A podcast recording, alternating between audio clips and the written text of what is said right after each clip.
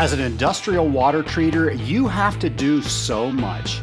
You have to know about so many things chemistry, physics, environmental, electrical, and the list goes on. But did you ever think that list should include cyber protection? Who's got time for that? Well, hackers have plenty of time to find your vulnerabilities and hold your valuable information hostage. 43% of all cyber attacks happen to small businesses. Small businesses are not prepared to defend against cyber attacks. The cyber threat protection experts at Reinert Consulting Group have been helping water treatment companies with strategies to protect their valuable data. Here's the thing about Reinert Consulting Group they understand what water treatment companies need to defend against these attacks. From training to software, Reinert Consulting Group is your one stop shop for protecting your valuable data. After all, where would you be without your data? Go to scalinguph2o.com forward slash cyber to find out more. That's scalinguph2o.com forward slash cyber. Don't wait before it's too late. Welcome to Scaling Up, the podcast where we scale up on knowledge so we don't scale up our systems. I'm Trace Blackmore, your host for the Scaling Up H2O podcast. And Nation, how awesome was it? So many of us participated in the Global 6K. So many of us told the story that we are so lucky here in the United States where water just comes out of the faucet. We never have to worry about it not being there. We hardly ever have to worry about it not being clean, and not everybody gets to enjoy that.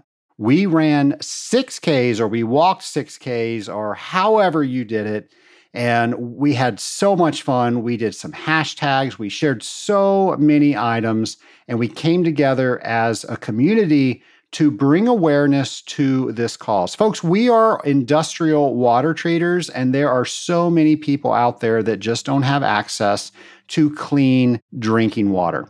So I hope you had a great time in the Global 6K. We're going to make sure that we promote this next year as well. So if you didn't do it, Hmm. don't worry, you'll have an opportunity to participate next year. But if you didn't do it, or if you did do it and now you want to do more, you do have an opportunity.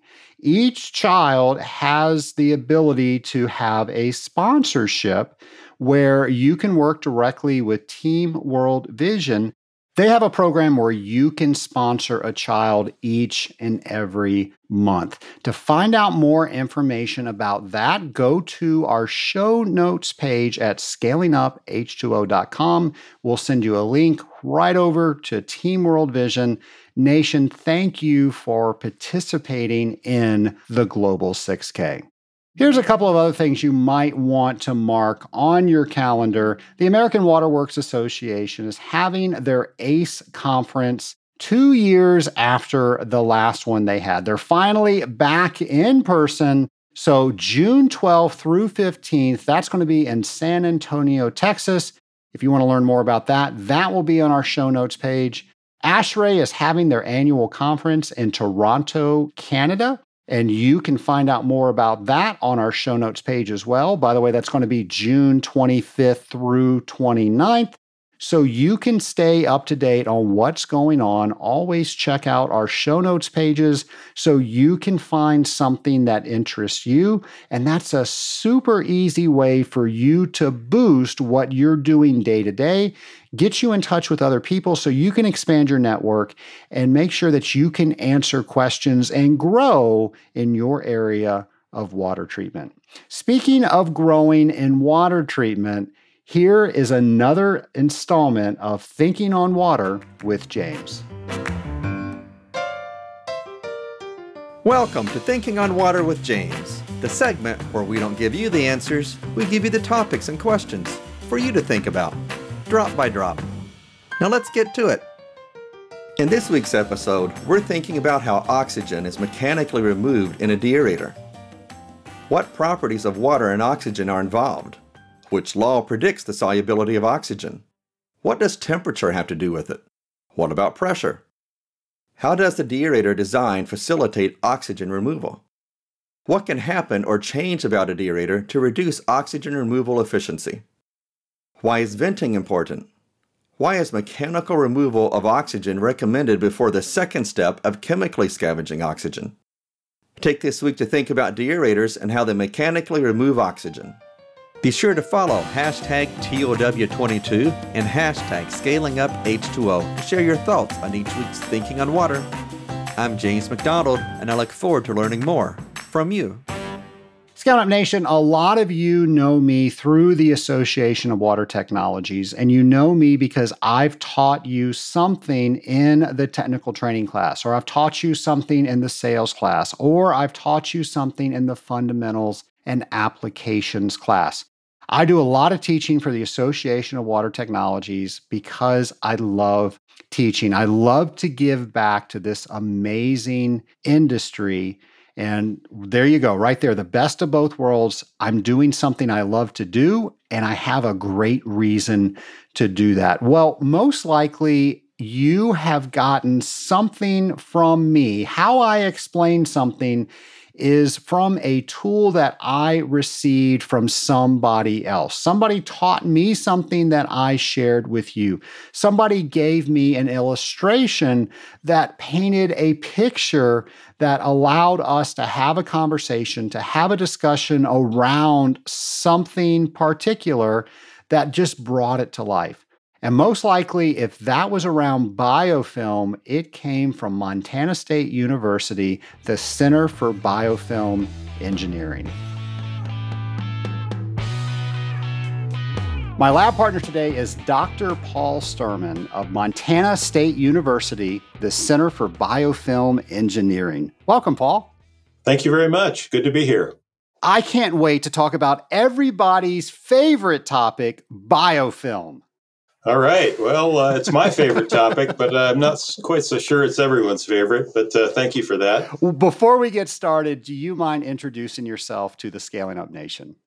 No, absolutely. Uh, uh, name's Paul Sturman. I have a PhD in environmental engineering, uh, but you know, in my day-to-day work, I'm much more of an industrial microbiologist.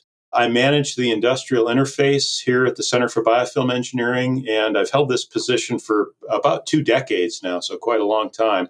Uh, from a time when most of our industry support came from oil companies and water treatment companies uh, to the present time when we see support from a really wide variety of industry consumer products manufacturers, specialty chemical companies, healthcare related companies, testing laboratories, uh, even some US government agencies. So we're, very interdisciplinary in this regard. And it turns out that I think our center, which has been in, in existence for quite a long time, was kind of in the right place at the right time when biofilms really exploded on the on the scene of industry as well as medicine. We're going to talk a lot about what your center does, but before we do, if you were explaining biofilm to somebody that has no idea what it is, how would you explain it? Well, biofilm is a community of microorganisms, and, and this can be bacteria or algae or fungi, and, and often it's all three mixed together. And, and this community adheres to a surface, and it's embedded within an extracellular polymer matrix, which is produced by the microorganisms themselves. So, biofilm forms on virtually every surface that is in contact with a fluid that has a water phase. And this water phase can be can be quite small as, and not the main part of the fluid, but biofilm, of course, needs water to grow, as all organisms do. So, biofilm is the reason that rocks in a stream are slippery and slimy to the touch. Biofilm is the cause of dental plaque. And biofilm forms even in purified water systems, including potable water mains and piping. And a, a very important aspect of biofilm is, is its ability to protect microorganisms from antimicrobials, such as chlorine in drinking water or antibiotics in the human body. And this protection stems from the polymer matrix that the biofilm produces. So, eh, antimicrobials often can't effectively penetrate this matrix, even at concentrations that are lethal to free floating cells. And this is really why biofilms are such a concern. Here in the industrial water treatment industry, we're really concerned with biofilm for a couple of reasons. One, it's an insulator, and now we can efficiently get heat from where we don't want it to where it needs to go. And there's also some pathogenic issues that happen. So I want to talk about those things, but uh, I want to introduce what Montana State University does, and specifically the Center for Biofilm Engineering what are you guys doing and how are you giving us more information so we can do our jobs better? We're a, a, graduated National Science Foundation Engineering Research Center, which means that we had uh, an 11 year run of NSF funding. And this was a huge grant at the time. And, and this ran from 1991 until 2001 and so quite a long time ago was the largest grant that Montana State University had ever received at the time. And after that 11 year run from the National Science Foundation, you are uh, officially a graduated center, which means that you've got to be self sufficient at that point from that point forward. And it's my understanding that we are one of the most successful uh, post graduation uh, engineering research centers in the United States. And there, there are many of these, dozens. And, and so, what we do and, and, why we have been so successful is that we understand the biofilm problems that exist in industry and we seek to solve them. We do both fundamental research as well as very applied research in trying to solve those problems, whether they are in an industrial water system or in a healthcare related environment or even in bioremediation and biofilms growing in soil and groundwater. We are involved with that as well. So uh, this this interdisciplinary aspect of what we do has been really important to our success because we involve faculty and graduate students from about 10 different academic departments here. All the engineering departments cell biology microbiology chemistry organic chemistry mathematics all these people impact what we do. And and so we we're able to perhaps solve problems from an engineering perspective that wouldn't be solvable strictly from a microbiology perspective or, or vice versa. So, if there was a student and they were graduating, let's say they had a biology or a chemistry degree, what would attract them to do higher education in your department? I think what would attract them to it is if they were involved at all with industry and understood the importance of biofilms to industry that would be a really compelling feature. And, and it isn't just industry. I'd say probably about a little more than half of our graduates go on to work in industry, about the other probably 40% or so go to work on, in academia. Uh, this is probably a little skewed from many academic degrees because uh, most I think most people graduate with a PhD and, and say, I'm going to go into academia. But, but our PhD graduates are split much more in favor of industry than they are academia. And one of the reasons is that these students receive uh, quite a bit of exposure to industry and they see that working on industrial problems is maybe a little different than they had expected. And by that, I mean that these problems can be really compelling and interesting in their own right. And, and so I, I think that's maybe a surprise to a lot of students. Many of the listeners of this podcast work on cooling towers and making sure that they're as efficient as they can and also that they are as safe as they can be. Are cooling towers something that your department is looking at? Yeah, absolutely. In many ways, cooling systems were one of the original reasons that biofilms were studied. And this goes way back to the early 1980s and looking at heat transfer resistance and the fact that as, as biofilm builds up in a, in a heat exchanger or a cooling tower, you get a loss of heat transfer efficiency. And this, in the case of a heat exchanger, can, can reduce the flow within the heat exchanger, obviously reduces the efficiency. In the case of a cooling tower, it might actually collapse the packing media if it grows thick enough uh, within that media. And so, again, this was one of the original areas of study that, that we have worked on here at the, the Biofilm Center. And, and recently, we've developed a reactor system, which is just a laboratory biofilm growth chamber that emulates a cooling tower. It's got the unsaturated portion, it's got the media within it, has a recirculation system involved with it as well.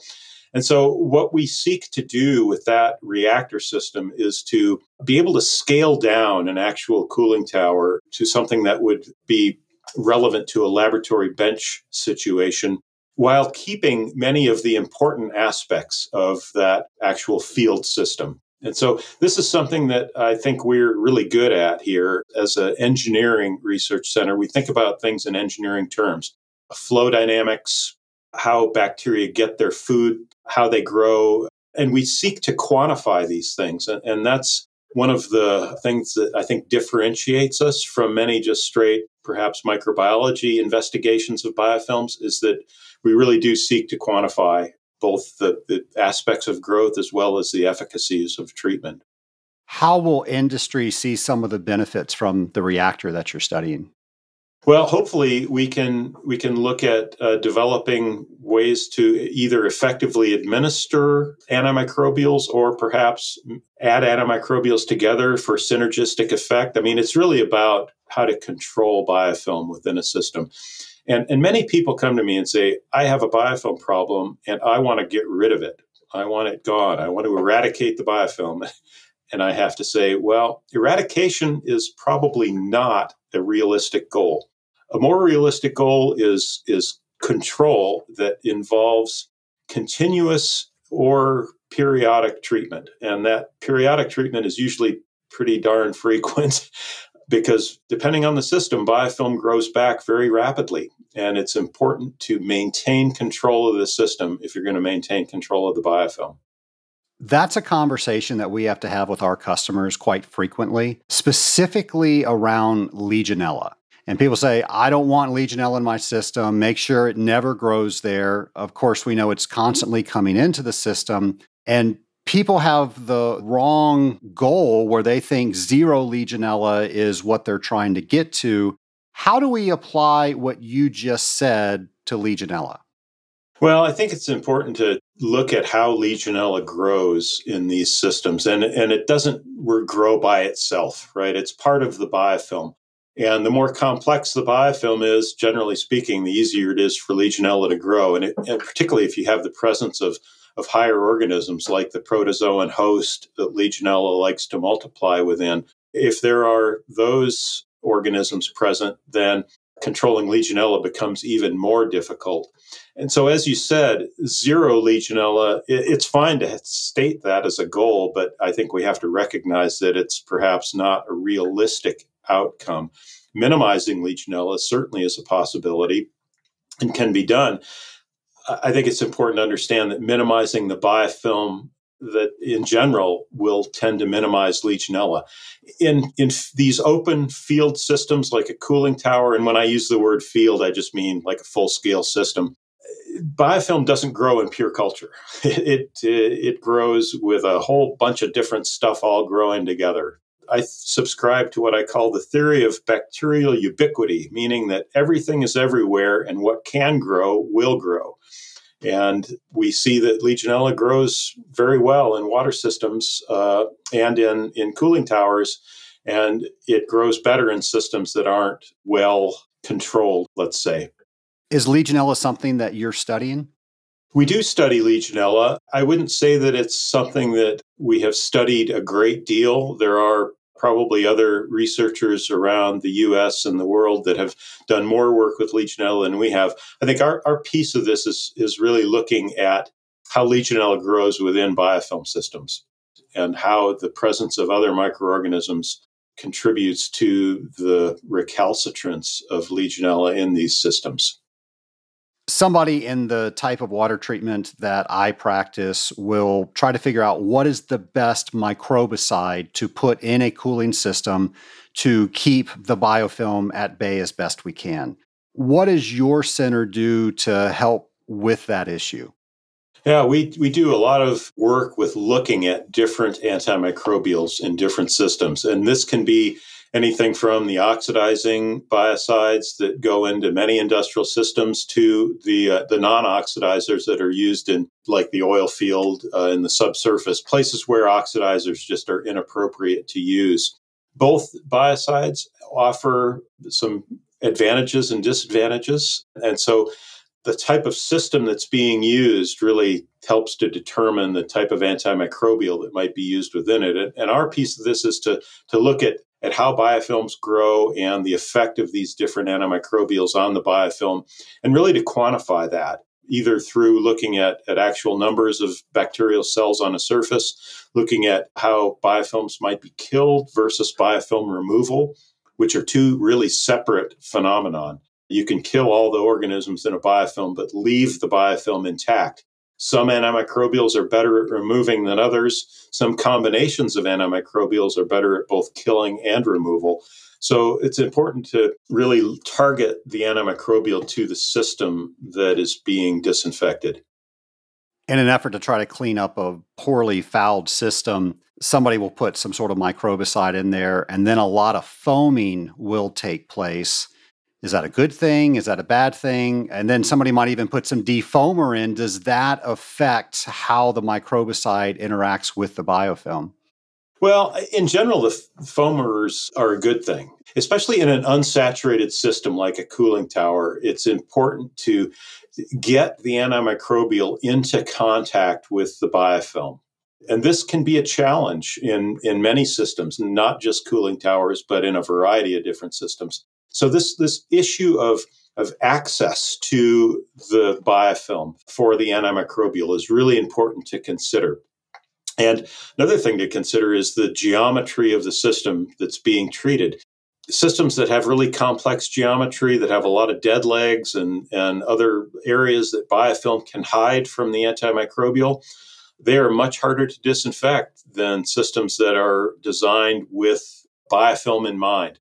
And we're doing our best to try to educate the mechanical engineers that are designing these systems with bacteria in mind. But up until, you know, maybe 10 years ago, that just wasn't a consideration. So a lot of legacy systems suffer from the fact that they're not easy to clean. Yeah, how do you get flow to a dead leg? Uh, you, you you don't. I think the way you handle a dead leg is that you either make it not a dead leg by flowing or you close it off. If somebody fed a surfactant before they fed a microbicide, would that affect its effectiveness on the biofilm? It generally can, yes. Uh, this is something that uh, is a, a very well established treatment strategy for biofilms is to, to try to open up the biofilm and make it a little more penetrable to the antimicrobial. And a surfactant does a good job at that. In some cases, even uh, enzymes have been used to try to break up the biofilm matrix that, that sticks the bacteria to the surface. So anything that might help access the biofilm from the standpoint of the antimicrobial is generally going to make that a more effective treatment there's lots of mysticism and folklore in our industry. And I've heard people say that you feed microbicides in the morning or you feed them in the evening, and it all has different effects on the biofilm. Is that true? That's a new one to me. I've never heard of any diurnal kind of uh, strategy to, to, to biofilm treating. I suppose if you had a photosynthetic organism that was, you know, had an activity difference in day versus night, you might see some effect there. But there again, uh, yeah, that one that, that would have to be proven to me. Thought I'd ask the professional. We were talking about cooling towers. Let's shift over to potable water.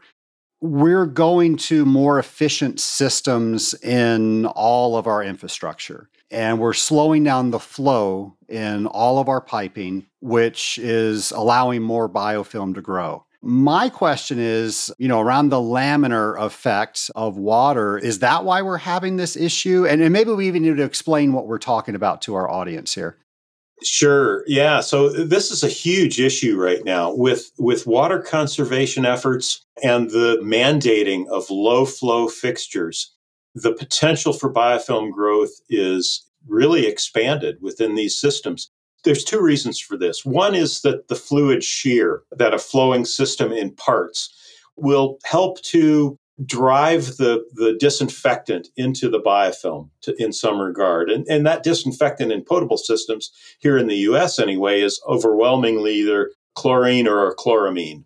The other issue with low flow systems is also around this disinfectant, but it deals with the disappearance of the disinfectant in really low flow systems. The disinfectant is added typically at the water treatment plant. And so it has a distance, the water has a distance to travel to the, the point of use after that disinfectant is added.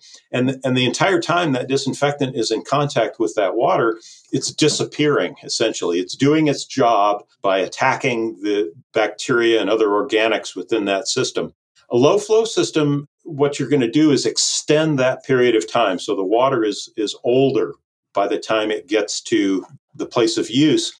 Therefore, it may have significantly less disinfectant residual in it which would lead to, to more biofilm accumulation.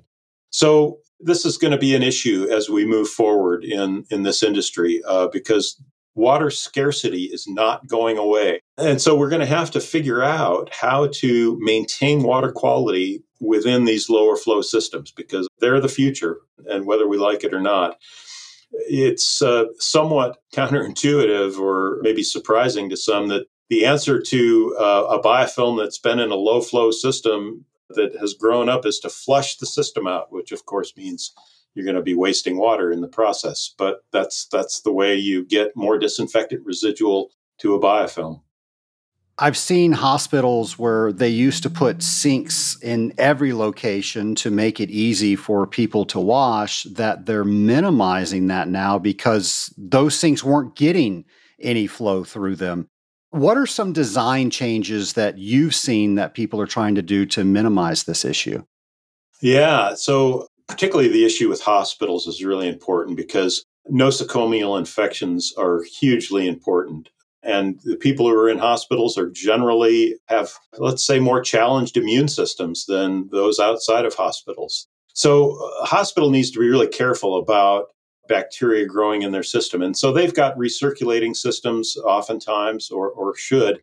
And even the placement of fixtures is really important, like not putting the sink right next to the toilet is often a bad idea in a hospital or you know a, a, toilet needs to be away from at least in an enclosed room perhaps from where the sink is located and there have been studies done where looking at, at tracing the movement of particular strains of microorganisms from the waste system in a hospital to the potable water system in a hospital. And that happens through aerosolization from the toilet to places within the sink, which could then influence the, the when the water from the sink is turned on. So these are really issues that, that we haven't thought about in the past very much, but really need to think about now for nosocomial infections.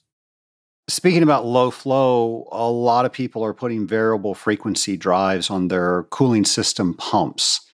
What should we be doing with that? Should we advise our clients that if we're minimizing the amount of flow into that system, we're not able to treat it as effectively? How should that be taken into consideration?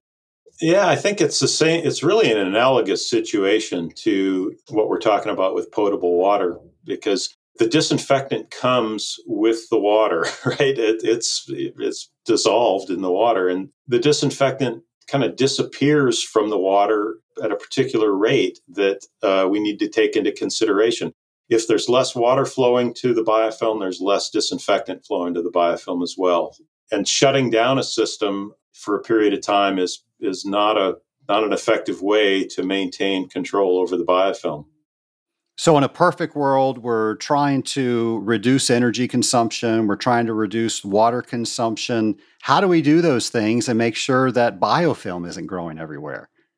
It's a huge challenge and one that has, I, I don't have an answer to that question because I, I don't believe there yet exists a good answer to how you pick a point within these, these kind of competing goals, right? I mean, you want to save water, you want to save energy, but you don't want biofilm to grow there's a set point there which you can control the biofilm and yet minimize water use, but it may not be as far down on the, the water minimization as people want it to be. I'm curious, what are some of the things that you guys are looking at to try to solve that question? We are looking at the effects of water age on biofilm growth. That's one of the areas that we've been investigating because water age really deals with the disappearance of this disinfectant residual. So that would be probably the area that I'd say is we've done the most with right now. And I wouldn't say that we have have drawn a lot of conclusions yet that are going to really help the water treatment industry immediately. We're looking more at the long game of how do we help the industry to minimize biofilm over the long term? And it's a it's a tough question.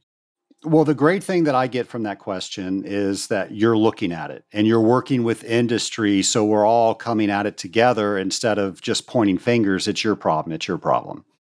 Yeah, I mean, absolutely. We take a lot of our research cues from industry. I'm not sure if I mentioned it yet or not, but we get about 40% of our support from industry, either through the dues, annual dues of our industrial associate members, or through sponsored projects that seek to look at a specific issue around a particular product. And that product might be plumbing fixture, it might be an antimicrobial that is being added into a system. So we tend to, to maintain our relevance that way by asking these questions of industry. What are your biofilm concerns and how can we help? Something I want to thank you for, and I don't know the title of the video, but it shows how biofilm proliferates, how it sloughs off. And I have trained so many water treaters by showing them that film. I, I know there's a dozen probably even more than that, resources uh, that you offer the industry. Do you mind talking a little around that? Yeah, and these are all kind of available on our website. So a lot of these videos offer a great way to visualize what's happening. And, and we, have got some really cool microscopy capabilities here, a lot of uh, real time microscopy capabilities, which allow us to, to look at particular clusters of biofilm growing on a surface in real time while they're being exposed to an antimicrobial, for example. And you can see cell death, you can see the removal of the biofilm if it happens. And you can watch why some antimicrobials are more effective than others, again, in real time. And I think it really helps people to understand that this biofilm is a it's, it's a pretty tough adherent and tenacious colony of bacteria that is really difficult to kill. Paul, does your department do anything in developing methods for testing biofilm? Absolutely. We are probably the, the foremost institution in the world for developing biofilm methods. And these are mainly laboratory methods for studying biofilm. And it's important to have standard methods to study biofilms so that labs across the world can give the same answers to the same questions. And we have a, a, standard methods laboratory here at the Center for Biofilm Engineering. Uh, it's run by a colleague of mine, Dr. Darla Goeres. And Darla is probably the world's foremost expert on developing biofilm methods. Right now, we have six ASTM standardized methods, and this is a huge issue. Uh, getting a method standardized through ASTM is kind of the gold standard for biofilms, and it's a very painstaking process to do this. And uh, Darla and her, her team have developed these methods and standardized them, and they're in wide use around the world. And in fact, the EPA has adopted one of the methods that her team developed in their assessment of biofilm efficacy for high level disinfectants. So, if somebody out there were developing a new microbicide, would they contact you to find out these standards? Well, a lot of them are available directly from ASTM. Uh, if, you, if you just go to their website and Google biofilm methods, you see many of these methods. And uh, I think what we could help with is to choosing the right method for whatever they're looking to study. And we do these methods routinely in our laboratory as well, testing products for a variety of different companies. And oftentimes, what we'll do, because we're so familiar with biofilms and how they grow and the methods that we've developed, we'll take different pieces of different methods and put them together to test something in a unique way, depending on the field application of that chemistry, let's say. And so, a lot of the work we do in our labs is more customized work that that involves taking bits of different methods and looking at them or trying to get an answer that is more relevant to the particular question that's being asked. Your department's done so much to help our industry. What's something our industry can do to help you? well, I think podcasts like this are really important because it helps me to get the word out about biofilms to different companies that may not have heard of us before. And you know, the first step is always to come to our website and have a look at what we can offer. And then the next step, if more information is needed, is to contact me. And my email information is uh, available right on the website, so it's it's really easy to get a hold of me. Try to answer every email that I get, and I'm always looking for more industrial contacts so we can both expand our influence and, and help to fund the work that we do, you know, as well as just help U.S. industry become more competitive. I, I would say we're we're international for sure in our reach, but primarily we work with representatives here in the United States and, and Canada as well. So I asked this question of people that I interview that are in our industry. I'm kind of curious how you're going to answer it. What's one of the oddest things that you've experienced in working with biofilm? Boy, let's see. Uh, okay, here's here's one for you. Let me rephrase it. Say, what's the strangest place you've seen a biofilm growing? One of the areas that biofilm can grow pretty well is in soap, and we we did a project that looked at the bacterial colonization in reusable soap dispensers. So these are soap dispensers in, in a public restroom that are just refilled with liquid soap whenever they get low on soap. Now, depending on how they're maintained, that also influences the biofilm within it. But the work that we did actually took field samples of these refillable soap dispensers and found that there is a ton of biofilm growing in, in these soap dispensers. So much so that you might be inoculating yourself with 100,000 organisms in a single puff of soap coming out of that dispenser. Really remarkable. And it, and it speaks to how biofilm grows. It grows in a cluster the cluster tends to detach all at once and then the biofilm continues to grow wherever it was. But you know if, if you happen to, to get a big cluster in that dollop of soap that ended up on your hands you may be making your hands a little less safe than they were before you, you used it. The answer to this of course is that you, you will see many soap dispensers that are not refillable. They have a little packet inside and that when the packet's gone then you know you put a new packet in and, and those are, are totally safe. You know you wouldn't find biofilm growing in those. Paul if there are people out there listening and they want to find out more information what should they do? Yeah again our website is a great place to go to to learn more about what we can offer. Again i, I really do encourage people to to contact me directly. Very happy to answer emails or uh, if someone would like to call me i can i can certainly speak on the phone as well and you know got a biofilm issue, we look to help. That is my job to interface with uh, industry and to try to help solve biofilm problems. Well, we appreciate you doing that, and we all appreciate you sharing the message on scaling up H2O. Well, thank you very much for having me.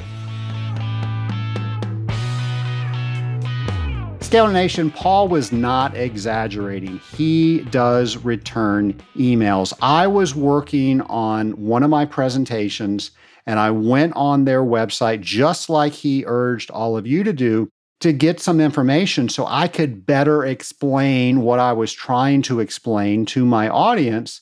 And I thought I wanted to reach out and thank the people that do all of this. I wonder who's involved.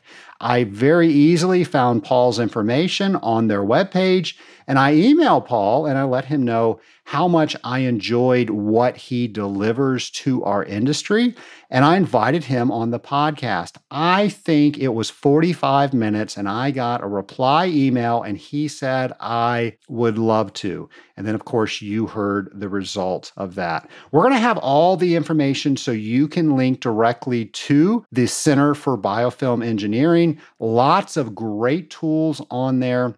And I know you can learn a lot more about something that we have just scratched the surface on in industrial water treatment, which is biofilm.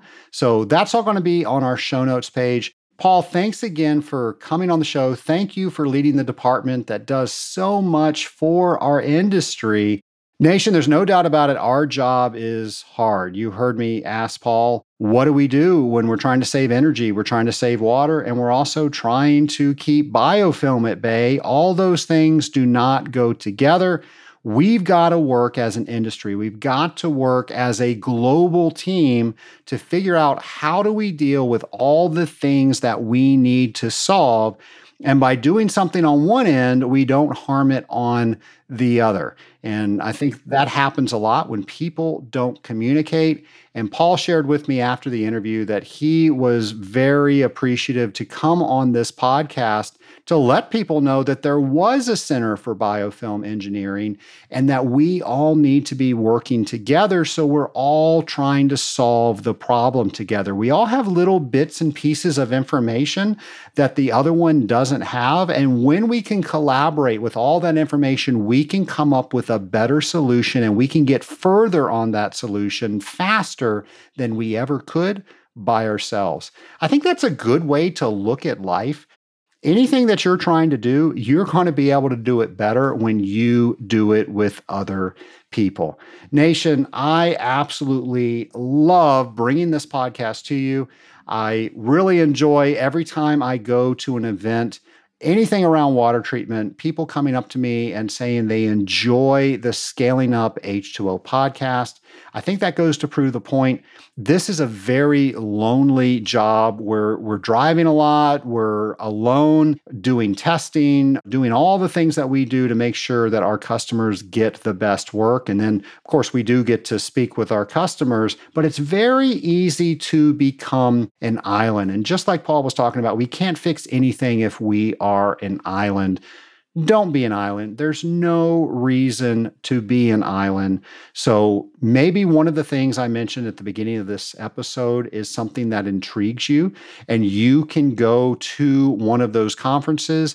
Maybe there's somebody that you think you can help that they're struggling with a particular issue and you think you can help them. Wouldn't that be a great phone call if you receive? So just imagine how they would receive it. Or maybe there's somebody that you need help from and you can call them and ask them for their help. That's a hard phone call to make.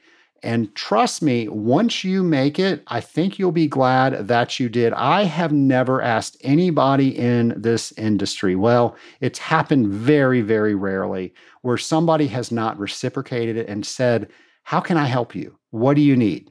I want to say that because I do so much for the industry, that helps. But people are just generous with their time in this industry. So don't get in your head too deep that you are not valuable enough for somebody to help you out. People in this industry love to do that. All you need to do is ask. Scaling Up Nation, we have hit the halftime mark. We are right smack dab in the middle of the year. So, what have you accomplished this year? What do you want to accomplish? And make sure that each day you're learning from the last day, you're making yourself just a little bit better. Take care, folks. I'll have a brand new episode for you next week. Nation, it's hard to improve the day to day when we are stuck living in the day to day. And for one hour a week, you can join the group at the Rising Tide Mastermind so you can work on the business without being in the business. That one hour will change every other hour of the week. It's magic. It's not magic, it's how we get together, it's how we process issues, it's how we encourage each other, and it's how we just form these common bonds around each other. And there's a camaraderie that I promise you will not find anywhere else. To find out more about the Rising Tide Mastermind, go to scalinguph2o.com forward slash mastermind.